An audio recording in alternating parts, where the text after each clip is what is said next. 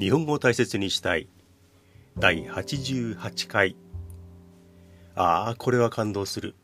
んそれは疑問だし納得できない。そんな思いをできるだけ丁寧にゆっくり正しい日本語で話します。日本語を勉強する外国人の方もゆったり聞いてください。この場所はこれまでも何回か録音をしたことがある場所ですが、少し音が響いてしまいます。えー、今回もね、あれ、いつもと違うと響いてるぞっていう音になっているかもしれません。えー、ご勘弁ください。さて、確か今日は、あの日本では昔から二十四節気といってね、えー、いろんなあのその時期その時期に独特の言葉でこの日を表現するというのがあります。えー、今日は啓蟄のはずです。この啓蟄という漢字はあのとても難しくて漢検1級とか準1級とかに出るレベルの難しさですよね、えー、書ける人っていうのはとても少ないと思います。私も書けません。ただこの啓蟄地面からあ虫が出てきてさあ春が近いぞ外に出て行動しようというふうにね、えー、世の中がどんどんどんどんと季節が変わって春が近いぞという時期の象徴としてこの啓蟄というのはねよくテレビなどでも取り上げられます。でそう春を迎えるという時期なんですが今もう世界的に、えー、大きな敵に立ち向かっているという時期でこれをね早く解決してああ過去の思い出にしてああいい春が来たなっていうふうになってほしいですね、えー、とってもね困った時期が今のところ続いております。さて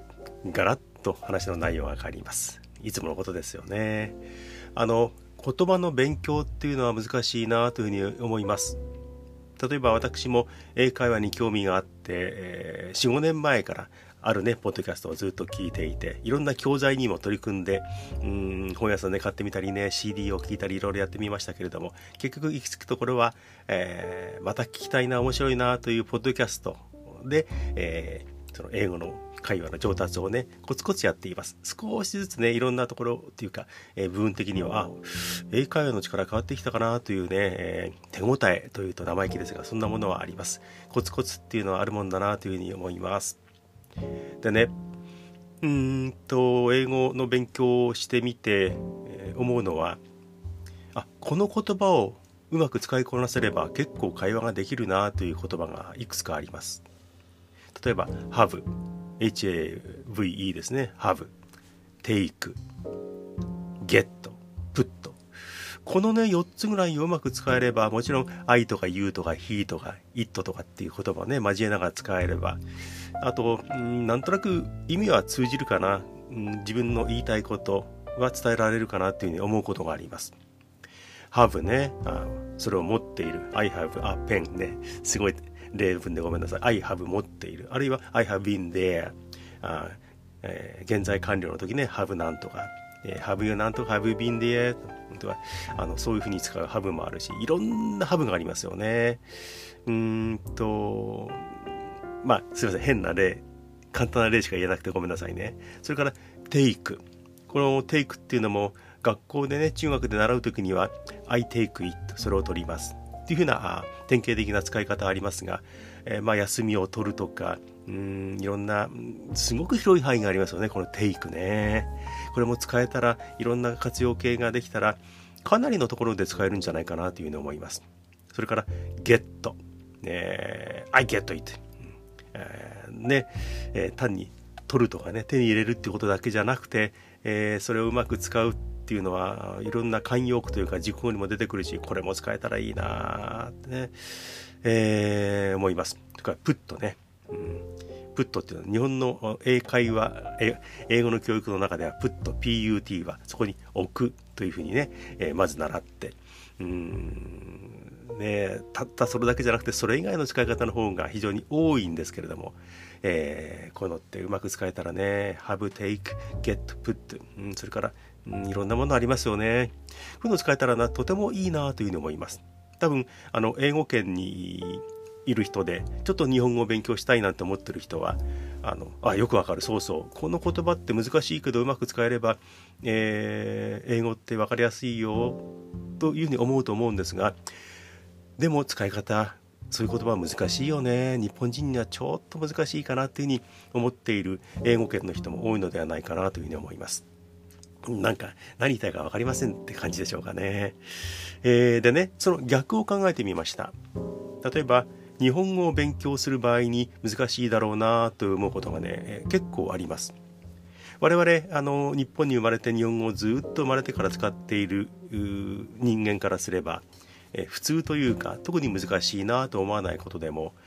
いざ日本語を勉強しようとなった時にはこれは難しいだろうなとかねこういうのはどうなるのかなっていうふうに思うことがあります。もう我々は慣れてしまっていること。でもポンと日本語を勉強しようしたいなと思ってその日本語の世界に入ってくる人にとっては難しいなというふうに思います。難しいだろうなと思います。例えばねあの日本語を勉強するときにこれはあまり重きを置いていないかもしれませんけども日本の流行り言葉ってありますよね。日本語を勉強する教室とか教材には載っていない言葉っていうのは逆にそっちの方が世の中では日本では目立っているっていう言葉があります。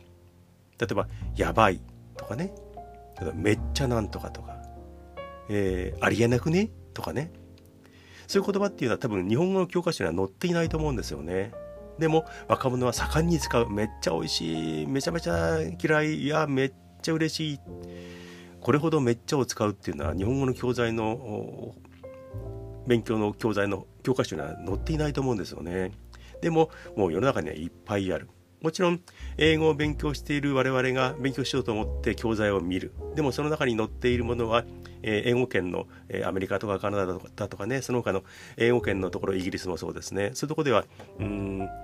ほとんどもう使われていないような言葉を我々は英語として勉強しているかもしれないっていうのはありますよね。でもねあの本当にこの日本の流行り言葉に直面した時に日本語を勉強してる人は「ん？なんだそれ?」ねざっくりとかね。それから「そもそも」とかねほぼほぼなんていう言葉は盛んに今世の中で聞くようになりましたけれどもおそらく教科書には載っていない。これね、え戸惑いがあるのではないかなというふうに思います。ざっくりなんて言葉はね、まあ、あのこのポッドキャストでも以前言いましたが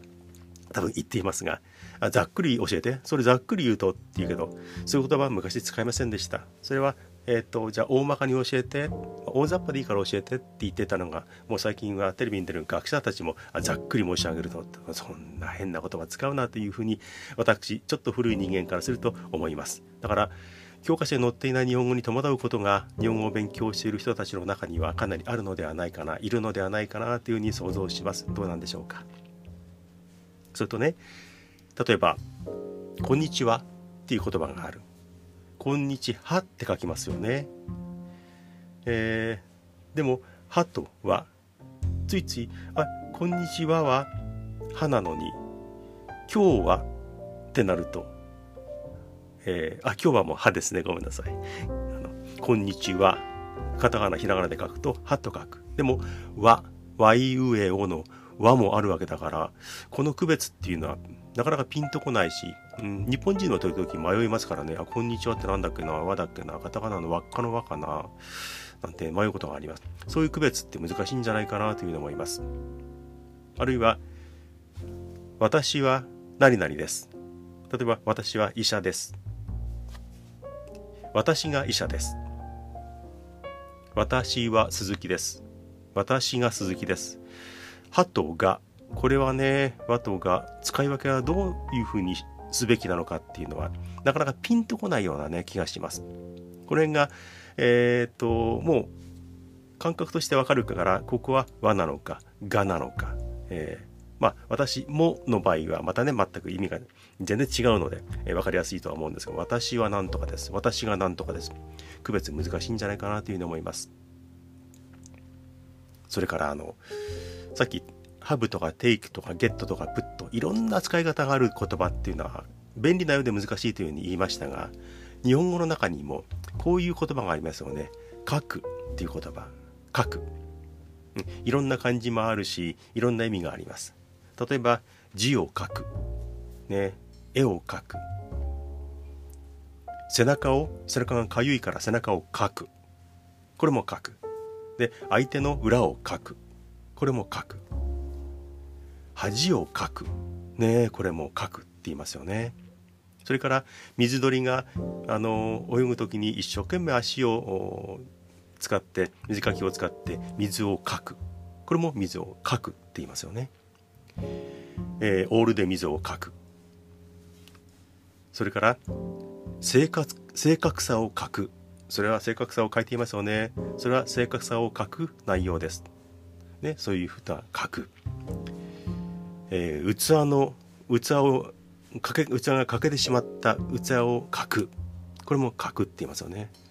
書くと書く。アクセントの違いはありますけれども全部書くですよね。慎重さを書く。いびきを書く。これも書くです。字も違うしアクセントも微妙に違ったりはしますけれども全部書く。これってあの日本語を勉強する意味では難しいんじゃないかな便利なようで難しいなこの書くっていうのは思いますよね。それと同じように今朝ねあの、うん、テレビを見ていて測るっていうのもあのいろんな感じがあってね長さを測る時間を測る、えー、相手のあこの計画の成功を測る測ります。そうしたい測ります。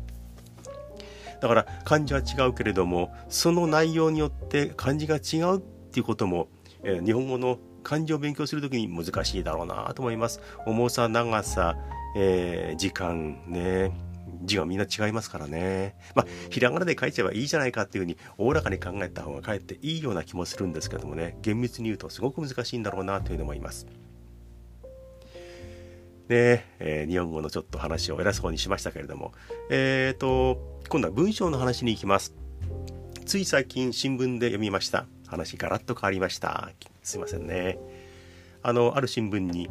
読書犬についての記述がありました。読書犬。読書、ね、本を読む犬ですね。読書する、本を読む犬。で、これは犬自体が本を読むわけではなくて、えー、その犬の役割は読書をする人のそばにいて耳を傾けてあげる。じーっとして聞いてくれるという役割を持っている犬です。それそれが読書犬です。もう昔から、えーと、盲導犬とか介助犬とかね、えー、いますよね、えー、そういったあの犬っていうのはとても人間にとっていい役割大事な役割をしてくれています。その中にえ、これは歴史的には介助犬や盲導犬や介助犬よりも新しいと思うんですが、え、フィリピンでの話として載っていました読書犬。読んでみると、えー、例えば物を読むのが苦手な子供がいる。あるいは、えついついこれはねあの一般的にはあまり使えない言葉になってきましたけども何か言ったり喋ったりする読んだりする時にどもってしまうつっかえてしまう。うまく喋れない。そういう子供と一緒にねその子が読む本をその子が音読する言葉にして、えー、本を読む時にそばで聞いていてくれる犬なんだそうです。ああそういう犬っていうのは、えー、今結構活躍し始めているんだというんであの、えー、関心を持ってその記事を見ました。えー、フィンランド、まあ、日本ではそれがあもう読書権が生まれたって話は聞いていないんですけれども世界では生まれている。例えばねあの本を読むのが苦手。で人に聞いてもらうと例えばあのうまく読めないからうまくしゃべれないから友達が笑ってしまうとかからかってしまうというケースもありますよね。そうではなくて犬にまあこれは大型犬のことが多いそうですけどね。やっぱり小型犬はこちこち動いちゃうしねゆったりしてないしおそらく大型犬の方がふさわしいんでしょうね、えー、大型犬がそばにいてくれてじーっとしていてくれて自分の読みしゃべりを聞いてくれる。それがねとっても子供にとってはいい効果を生むんだそうです。なんとなくねああそれいいかもしれないなというふうに思いました。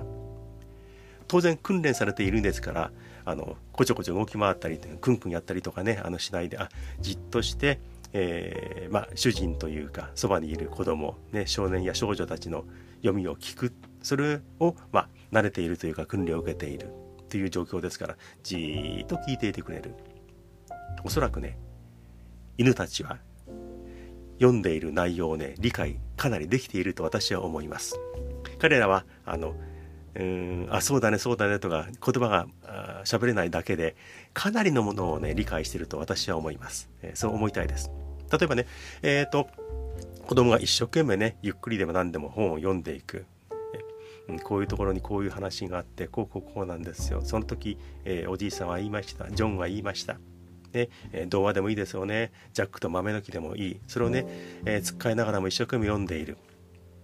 それは、えー、同世同世代の子供たちの前ではかなりいろんな、ね、反応されるから辛いでもワンちゃんであればじーっと聞いてくれる、え、これがねとてもいいことなんだそうですうん本当にいいんじゃないかなと思いますでこれはねじゃあ親がやってやればいいじゃないかなっていうふうにも思いますよね親がそばにいてあの本を読むのを聞いてやればいいじゃないかっていうふうに思います。私も思い思いました、うん、早口、えー、ダメですね、えー、でもねそれについてはこう書いてありました。親はね子供がちゃんと読めるように喋れるように、えー、もうそうなってもらいたいからそばにいて聞いてやるってことはもう当たり前のようにできます。そうしたいです。でもねついつい親だとね我が子がもっとこうなってほしい。なんでそう読めないんだろうかなっていうんで途中であそうじゃなくてとかああとかね。あまだ読めないんだこの子はちゃんとしないんだっていうふうに表情に出たりしてしまう。ついつい欲が出るからあそこ違うよこう読むんだよ。もっと頑張ろうね。ちゃんとスーッと見るように頑張ろうねって言ったりしてしまう。そういう顔をしてしまう。それがねやっぱり子供にとってはプレッシャーになる。そうじゃなくて犬は同じような表情で子供がつっかえようが、まあとちろうが、まあ、今風で言うとかもうがねもうそれは穏やかな表情でそばにいて聞いてくれる。これがねあの子供に自信とね勇気を与えてだんだんと読みが上手くなったり喋りが上手くなったりするそうです。ああいい役割を持った犬だなというふうに思いますね。読書犬ね彼らはきっとその読んでいる内容ってね相当理解できてできているんじゃないかなというふうに思います。はい今日はねなんとなく英語の話から日本語の話そして最後は、えー、すごいな頑張ってるなっていう犬の話をしました20分切りますよ。音の方はかなり響いたかもしれません。そして早口ですね。失礼しました。でも第88回、えー、まあ日本ではねよくえー、88か末広がりの88、まあ、数普通の数字で書いてしまえば末広がりごめんなさい末広がりではないんですが漢数字で書けば8と8、ね、下の方が広がっている末広がり。これからいいことがありそうだよっていうこと数字が並ぶのでとてもね縁起がいいなどなどとは言われますけれどもねこのご時世はちょっとそういうムードではないような気もします。でもね88回。なんとなく区切りの回をこんな感じで早口と最後はカミカミでやっちゃいました。はい。それではこの辺で、えー、失礼します。でね、えー、このところ全くメールが届いておりません。ここ1週間ぐらいは、うんえー、前回いただいたのはそうですよね。もうだいぶ前になっちゃいますよね。えー、っと、大切 .japanese アットマーク gmail.com どんな話でも苦情でも文句でも激励でもいただければなというふうに思います。えー、ぜひ送ってみてください。それでは、この辺で失礼しようと思います。